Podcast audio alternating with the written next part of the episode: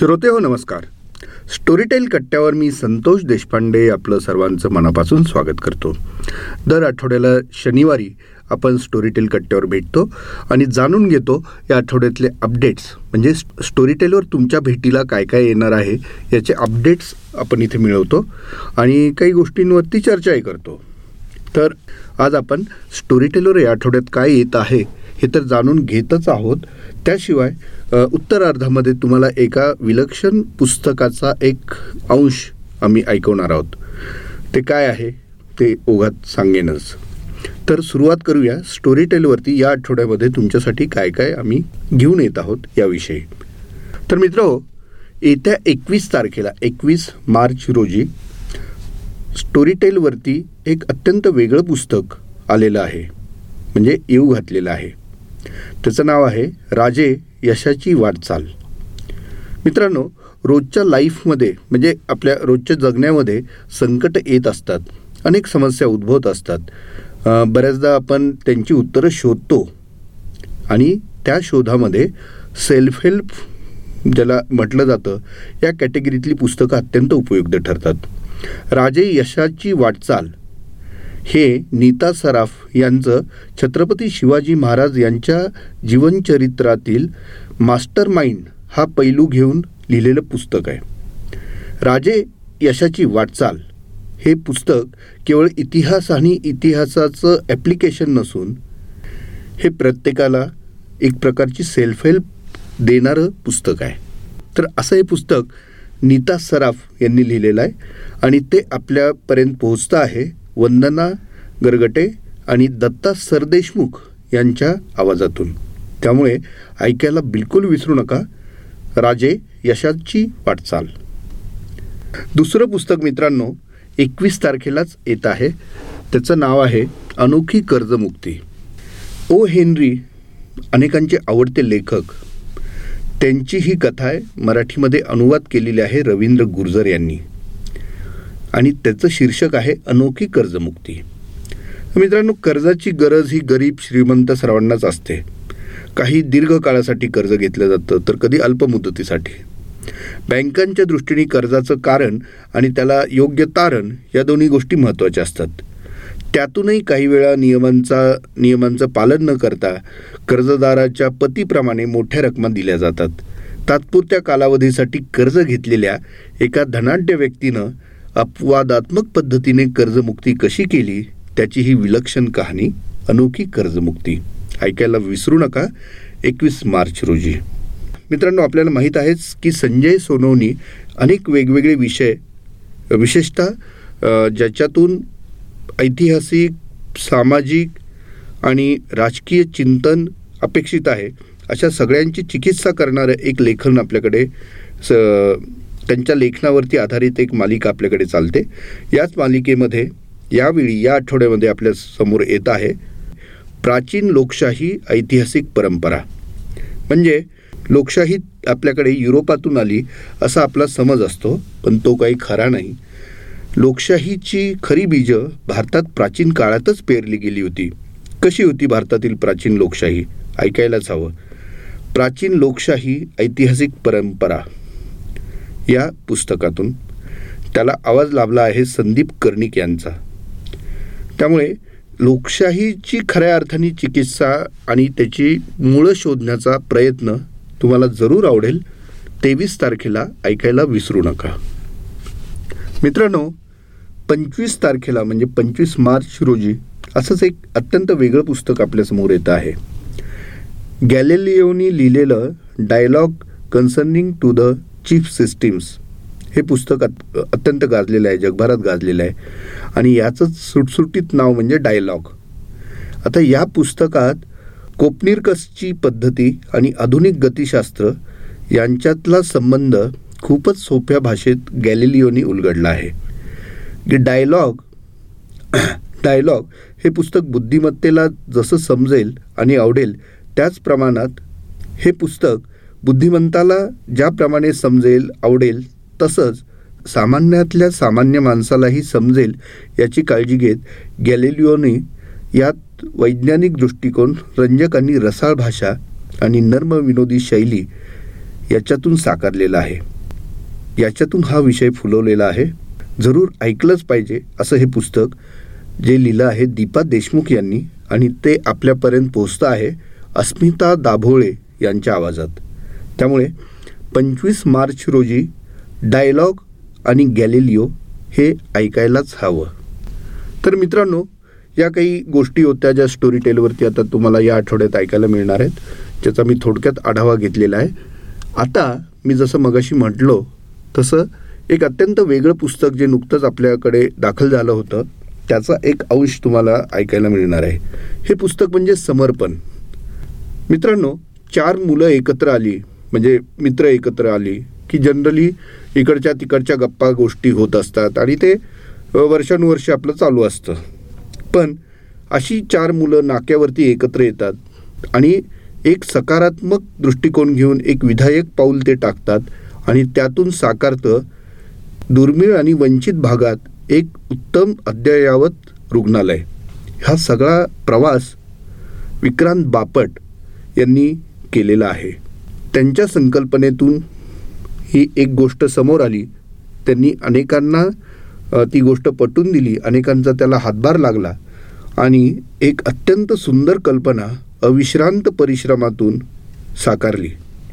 ही विलक्षण कहाणी ऐकायची असेल तर समर्पण हे पुस्तक तुम्ही जरूर ऐका. ह्याला आणखी एक महत्त्वाचं कारण आहे हे पुस्तक आपल्यापर्यंत पोचतं आहे. आपले आवडते कलाकार त्यांचा आवाज स्टोरी टेलवरती लोकांना अत्यंत आवडतो ते उदय सबनीस. उदय सबनीसांनी समर्पण हे लिलया पेललं आहे. म्हणजे समर्पण हे पुस्तक त्यांनी अक्षरशः आपल्या अभिवाचनातून आपल्यासमोर जिवंत केलेलं आहे. समर्पण आपल्यापर्यंत पोहोचलीच पाहिजे आणि त्यासाठी त्याचा एक अंश आज आम्ही तुम्हाला ऐकवणार आहोत. अर्थात पूर्ण तुम्हाला पुस्तक ऐकायचं असेल तर स्टोरी टेलवर ते ते उपलब्ध आहे त्याचा तुम्ही तिथे आस्वाद घेऊ शकता. तेव्हा मित्रांनो आता मी इथेच थांबतो. भेटूया पुढच्या आठवड्यामध्ये. धन्यवाद.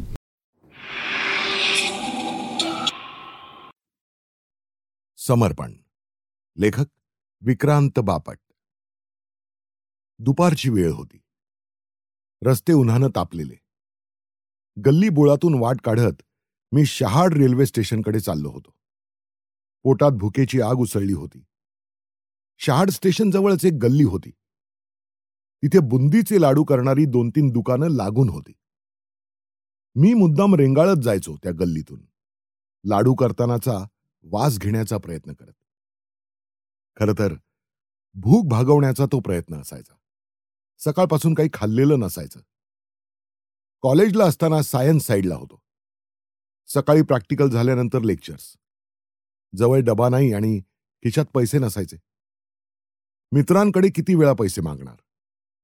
त्यांच्या डब्यातलं तरी किती वेळा खाणार? धावत एकदाची गाडी पकडली. टिटवाळा स्टेशनला उतरलो. स्टेशन समोरच आमची पिवळी बिल्डिंग होती. ती टिटवाळ्यातील एकमेव मोठी बिल्डिंग. माझी सगळ्यात आवडती जागा म्हणजे आमचं घर. घरातही काहीच नव्हतं खायला. मग वाटी घेऊन शेजारी मकरंदच्या आईच्या घरी काही असेल म्हणून मागायला जायचो. ती माऊली मात्र प्रत्येक वेळेला काही ना काहीतरी हातावर ठेवायची. ज्या वेळेस भूक लागते ना माणसाला तेव्हा जे काही मिळतं ते अमृतासारखंच असतं. ते घास घेताना मात्र मला आईची खूप आठवण यायची. काही वर्षांपूर्वीच म्हणजेच मी सहावीत असताना आई गेली.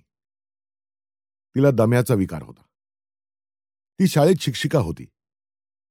त्यावेळी माझं आयुष्यच वेगळं होतं. एक सुरक्षितता होती. काहीच प्रॉब्लेम्स नव्हते. माझं जीवन पुष्कळ लाडात गेलं.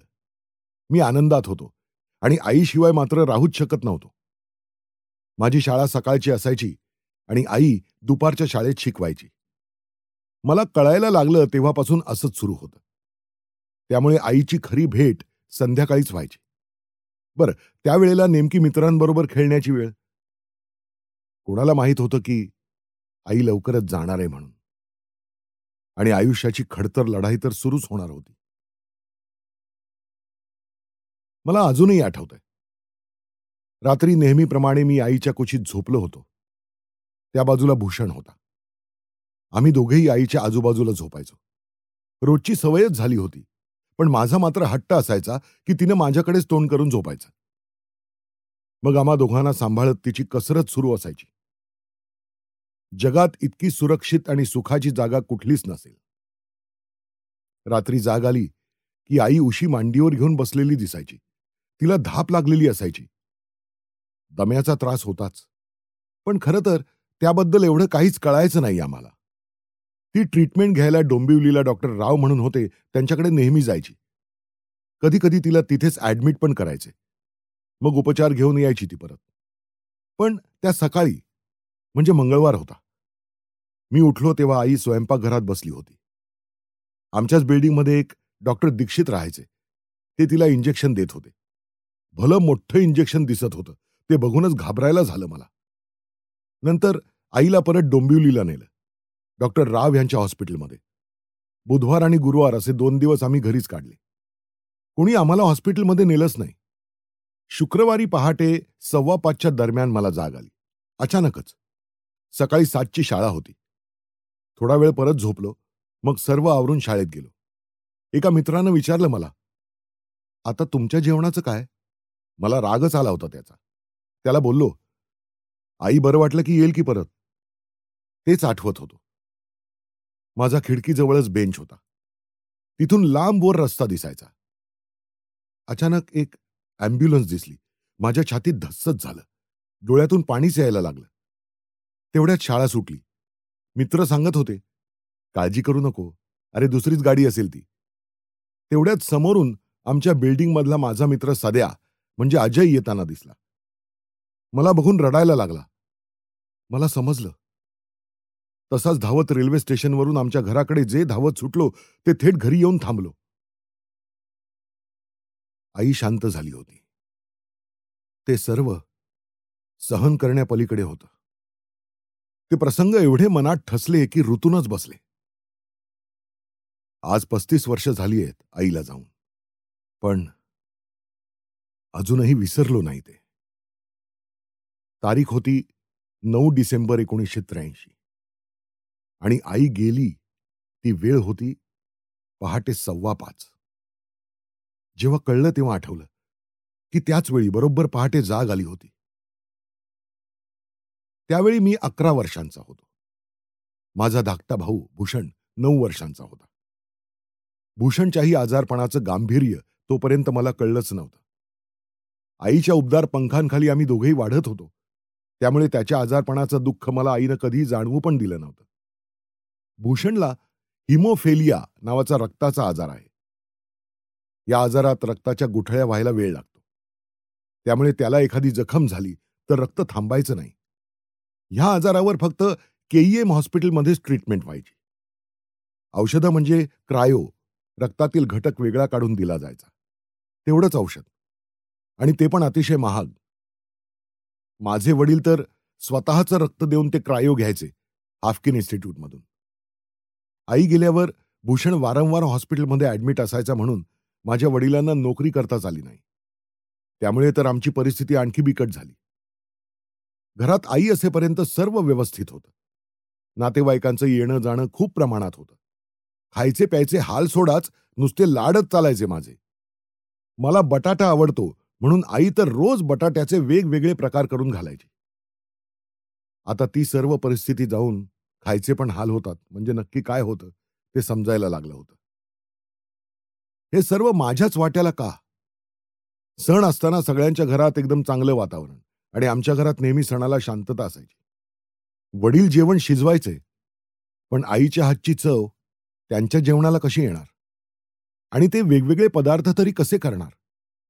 मग आम्ही वाट बघत राहायचो की कोणीतरी आपल्याला काही पदार्थ करून देईल का? आपल्याला खायला बोलावतील का? लहानच होतो ना? त्यामुळे सर्व आशा असतातच लहान मुलांना. मग खूप वाईट वाटायचं आणि मग बराच वेळ आईच्या आठवणीनं रडायचो. घरात कपाटाच्या बाजूला एक छोटा कोपरा होता. घरी कोणी नसलं की मी तिथे जाऊन रडत बसायचो. नाहीतर मग पलंगावर भिंतीकडे तोंड करून हमसून हमसून रडायचो. माझ्या वडिलांनी मामांकडे आम्हाला ठेवण्याचा निर्णय घेतला होता. पण मामाच्या घरून नकार आला. आई असतानाचे घट्ट विणलेले नात्याचे बंध सैल व्हायला लागले होते. जीवनाचं वास्तव समजायला लागलं होतं. आणखी एक कारण होतं आम्हाला ठेवून घ्यायला नकार द्यायला. मी अतिशय खोडकर होतो. आगाऊपणा करण्यात वरचढ हे सर्व आईच्या जीवावर अर्थात म्हणूनही असेल कदाचित किंवा भूषणच्या आजारपणामुळे गावी राहणं शक्यही नव्हतं. कारण काहीही असेल. माझ्या मनाला मात्र ती गोष्ट लागली. एक नोंद मनात पक्की झाली. माझी आई माझी आजी माझे दोन्ही मामा मावशी माझ्या मामाचं गाव हे सर्व तेव्हा माझं भावविश्व होतं. हसत खेळत मजेत घालवलेल्या सुट्ट्या. पण गावची सर्व मजा आई असेपर्यंत आणि नंतर साधारण चौदा वर्षांपर्यंत गावी खूप अनुभवली. तेवढ्या काळात जोडलेले मित्र अजूनही आहेत. माझं टिटवाळ्यावर मात्र मनापासून प्रेम आहे.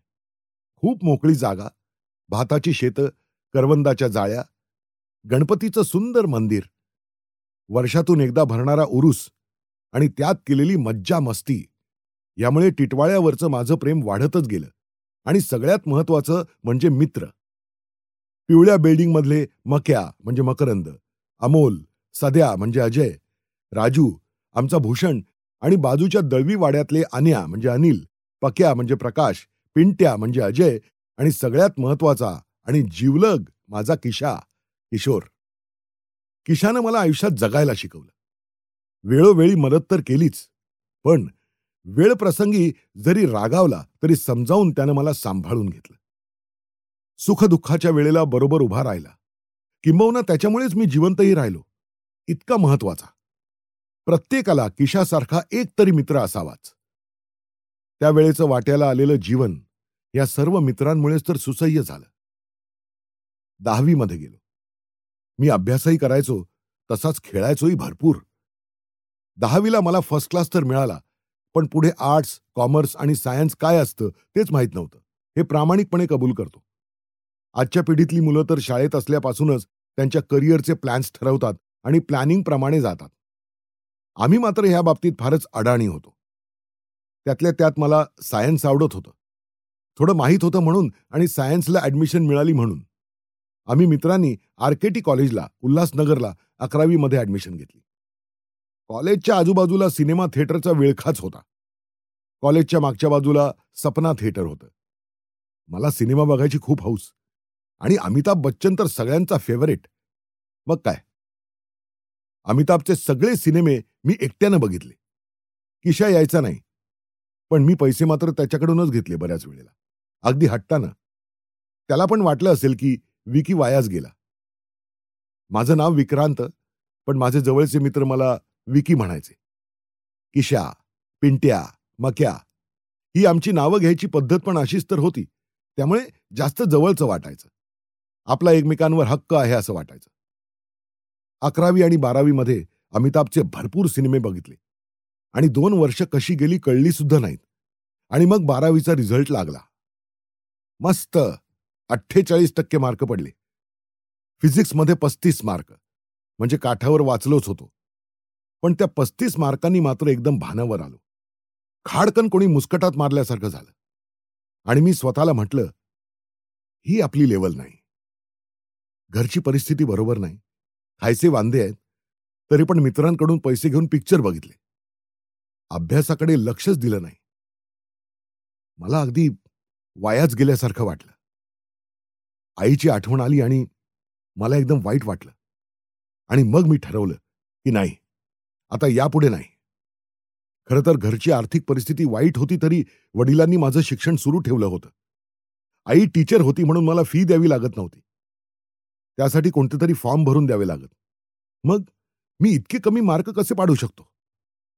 माझ्या मनाला ते खूप खूप लागलं. एफ वाय बी एस सीला सी एच एम कॉलेजला प्रवेश घेतला. हे वर्ष एकोणीसशे एकोणनव्वद नव्वद. म्हणजे मी त्यावेळी अठरा वर्षांचा होतो. हे वर्ष माझ्या आयुष्यातलं महत्वाचं वर्ष होतं. अभ्यासाच्या बाबतीत आता गंभीर झालो आणि आणखी एक महत्वाची गोष्ट माझ्या जीवनात सुरू झाली ते म्हणजे माझं पुस्तक वाचन. पुस्तकं तुम्हाला सगळं शिकवतात. आईनं लहानपणापासून मला वाचनाची आवड लावलीच होती. इतिहास मला खूप आवडायचा. छत्रपती शिवाजी महाराज म्हणजे माझंही आराध्य दैवत आहे. महाराजांचा इतिहास वाचायला घ्यायचा असं मनात आलं. त्यावेळी टिटवाळ्यात एक लायब्ररी सुरू झाली होती. तिथे ढवळे काकू बसायच्या. मी नाव नोंदवून वाचनाला सुरुवात केली. पण मी ठरवलं की अगदी सुरुवातीपासून वाचायचं. मग अगदी राजा कृष्णदेवरायापासून सुरुवात केली. सगळेच वाचक काय अभ्यासून असतात काही जण फक्त कुतूहल म्हणून वाचतात. मी पण त्यातलाच होतो. म्हणजे मला पुस्तकांची नावं वगैरे आठवत नाहीत पण इतिहास वाचला तो मात्र अगदी सिक्वेन्स प्रमाणे जसा इतिहास एका मागोमाग घडला तसाच. आणि त्यावेळेला पहिल्यांदा माझी भेट झाली एका ऋषितुल्य व्यक्तिमत्वाशी. म्हणजे श्रीयुत दाजी शास्त्री पणशीकरांची. इतिहास सलग वाचत असताना एका ठिकाणी आडलो. छत्रपती शिवाजी महाराजांनंतर छत्रपती संभाजी महाराजांनी औरंगजेबाबरोबर प्रचंड लढा दिला. त्यांच्या मृत्यूनंतरचा इतिहास मला काय मिळेना. लायब्ररीत मी चौकशी करत होतो. बरीच पुस्तकं शोधली पण काही मिळत नव्हती. तेवढ्यात मागून एक कडक आवाज आला. संभाजी महाराजांनंतरच्या इतिहासाची पुस्तकं माझ्याकडे आहेत. मागे वळून बघितलं तर श्रीयुत दाजीशास्त्री पणशीकर होते. मी त्यांना ओळखत होतो. पण आम्ही मुलं त्यांच्याशी बोलायला पण घाबरायचो. मला त्यांचं वाक्य ऐकून आनंद झाला आणि लगेच ते बोलले पण तुला मी ती पुस्तकं देणार नाही. झालं. मला एकदम वाईट वाटलं. मग त्याने विचारलं तू कोण? मी म्हणालो की मी भूषणचा भाऊ. दाजी काकांचा मुलगा विक्रम आणि माझा भाऊ भूषण एकत्र वर्गात होते आणि भूषण नेहमी त्यांच्या घरी जायचा. भूषणचा भाऊ म्हटल्यावर मात्र दाजी काका एकदम खुश झाले आणि मला घरी बोलवून सेतू माधवराव पगडींनी लिहिलेली विश्लेषणात्मक अशी तीन पुस्तकं दिली आणि मराठ्यांनी दिलेल्या जाज्वल्य लढ्याचा इतिहास मला वाचता आला. अशा प्रकारे दाजी काकांचा सुद्धा आमच्या मनावर संस्कार घडवण्यात सहभाग राहिला. तो एक आशीर्वादच. माझ्या मते मोगलांच्या काळापासून महाराष्ट्रात स्वातंत्र्याची उर्मी लोकांच्या मनामध्ये उसळायला लागली. उभा महाराष्ट्र अत्याचाराखाली पिचला होता. आणि मालोजी राजे भोसले या भयावह परिस्थितीनं अत्यंत तळमळत होते आणि पहिली ठिणगी त्यांच्या मनात पेटली. ती तेवत राहिली शहाजी राजांच्या मनात आणि त्यानंतर छत्रपती शिवरायांच्या रूपानं महाराष्ट्राच्या इतिहासातील स्वराज्य उदयाला आलं. जे काही मी वाचलं त्यातून माझ्या मनानं हे घेतलं. ह्या वाचनानं एक गोष्ट झाली. की आयुष्यातला खडतरपणा सुसह्यच केला नाही तर आयुष्याकडे बघण्याचा माझा दृष्टिकोनच बदलला. त्याच वेळेला टिटवाळ्यात दीपक कानेटकर या आमच्यापेक्षा वयानं मोठ्या मित्रानं हॉबी सायन्स नावाचा एक ग्रुप तयार केला. त्यातून वेगवेगळे उपक्रम म्हणजे सायन्सशी संबंधित प्रदर्शनं वगैरे भरवली आम्ही त्यासाठी मनापासून काम करत होतो. मग टिटवाळ्यातील पहिल्या चॅरिटी शोचं आयोजन आम्ही केलं. मी अत्रे बोलतोय. या एकपात्री प्रयोगाचं आयोजन आम्ही केलं आणि श्रीयुत सदानंद जोशींनी तो प्रयोग तुफान रंगवला. आम्ही घराघरात जाऊन तिकीटं विकली होती. संस्थेच्या मदतीकरता लोकांनी उत्साहानं ती घेतली. श्रीयुत शिरीष कणेकर यांना आम्ही अगोदर भेटलो होतो पण त्यांची फी परवडणारी नव्हती. त्यांनीच आम्हाला श्रीयुत सदानंद जोशींचा पर्याय सुचवला. त्यांच्या घराच्या खिडकीतून त्यांनी श्रीयुत जोशींचं घरही दाखवलं. त्या प्रयोगाच्या वेळी आयोजन करण्याची मेख आम्हाला समजली आणि ते सुद्धा यशस्वी आयोजन. तेव्हा कोणाला माहीत होतं? पुढे हेच मॅनेजमेंट टेक्निक उपयोगी पडणार आहे ते. लवकरच आमच्या ह्या ग्रुपमधून मला बाहेर पडावं लागलं. हे पण माहीत नव्हतं.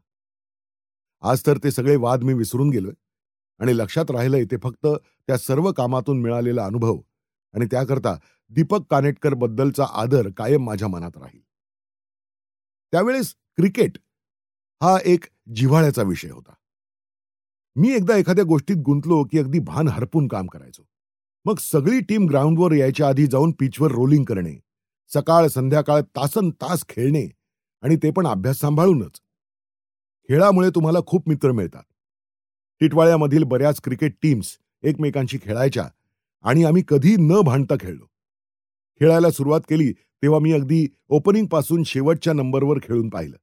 पण तरी सुद्धा कायम लवकर आऊट व्हायचो. मी खूप निराश व्हायचो. डिप्रेशन म्हणजे काय असतं ते कळायचं. पण क्रिकेटमुळे मी एक गोष्ट शिकलो. ते म्हणजे अपयश आलं तरी लढत राहायचंच. कारण मेहनतीचं फळ मिळतंच. नंतर पुढे गावातल्या सगळ्या क्रिकेट टीम्स बरोबर मी खेळलो आणि भरपूर रन्स केल्या.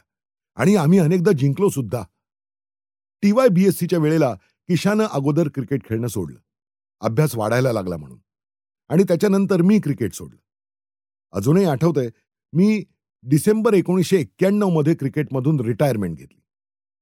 रोज सकाळी साडेसहा ते साडेआठ आणि संध्याकाळी पाच ते सात पर्यंत म्हणजे अगदी अंधार पडेपर्यंत ग्राउंडवरच गप्पा मारत बसणे हे सर्व सोडलं अभ्यासाकरिता. आयुष्यात ते दिवस पुन्हा कधीच आले नाहीत. आणखी मित्र मात्र मिळाले. त्यातलाच एक म्हणजे अनंत वाडकर ज्यानं माझ्या मनात पुस्तकांबद्दल प्रचंड ओढ निर्माण केली. त्यानं कॉलेजमध्ये इतिहास हा विषय घेतला होता. आणि एकंदर आयुष्यातल्या गोष्टींबद्दलची त्याची मतं आम्हाला खूप काही शिकवून गेली. आयुष्यात आलेला आणखी एक मित्र म्हणजे किशोर शुक्ला. खरं म्हणजे हे सर्वजण आम्हाला बरेच सिनियर होते पण आम्हाला मात्र त्यांनी तसं कधीही जाणवू दिलं नाही. टिटवाळ्याचा विकास कशा पद्धतीनं करता येईल हे विचारपूर्वक सांगणारा आणि शिवसेनेमध्ये काम करणारा दुसऱ्याला कायम मदत करणारा जो सध्या शिवसेना शहर उपप्रमुख पदावर आहे. त्यानं आम्हाला हे शिकवलं की घर आणि ऑफिस एवढंच आपलं आयुष्य ठेवू नका. समाजाकरता आपली जबाबदारी असते ती सुद्धा पार पाडली पाहिजे. आणि हे माझ्या पक्क डोक्यात बसलं. पुस्तकांचं वाचन सुरूच होतं आणि त्याच वेळेला एक पुस्तक मला वाचायला मिळालं. त्यात श्री दामोदर हरी चाफेकर फाशीच्या वेदीवर जात असतानाचे त्यांचे विचार मांडले आहेत. आणि मी कबूल करतो की माझे विचार त्यामुळे बदलले. देशाकरता आपण काही देणं लागतो हे मनात चांगलंच ठसलं. चाफेकर म्हणतात मी आज माझ्या देशाकरता सर्वस्वाचा त्याग करतोय. माझं संपूर्ण कुटुंब उद्ध्वस्त झालंय. हे सर्व आम्ही देशाच्या स्वातंत्र्याकरता करतोय. पण पुढच्या पिढीला आमच्या त्यागाची किंमत असेल का? ते आपल्या देशाकरता काही करतील का? मी ते वाचून खूप अस्वस्थ झालो. आपणही काहीतरी केलं पाहिजे ही भावना मनात दृढ झाली. पण त्यावेळेला तरी मी काहीच करू शकत नव्हतो. एक कॉलेजला जाणारा मुलगा काय करणार? पण मला असं ठामपणे वाटतं की संस्कार म्हणजे काय? तर हेच असतात. जे शिकवायला आई नव्हती. वडील आपल्या व्यापात असायचे. मात्र मला पुस्तकांनी तसंच आयुष्यात आलेल्या मित्रांनी चांगलं शिकवलं. जे चांगलं ते घ्यायचं आणि मनाला नाही पटत ते नाही करायचं. आणि हे सुद्धा मनाशी पक्क ठरवलं.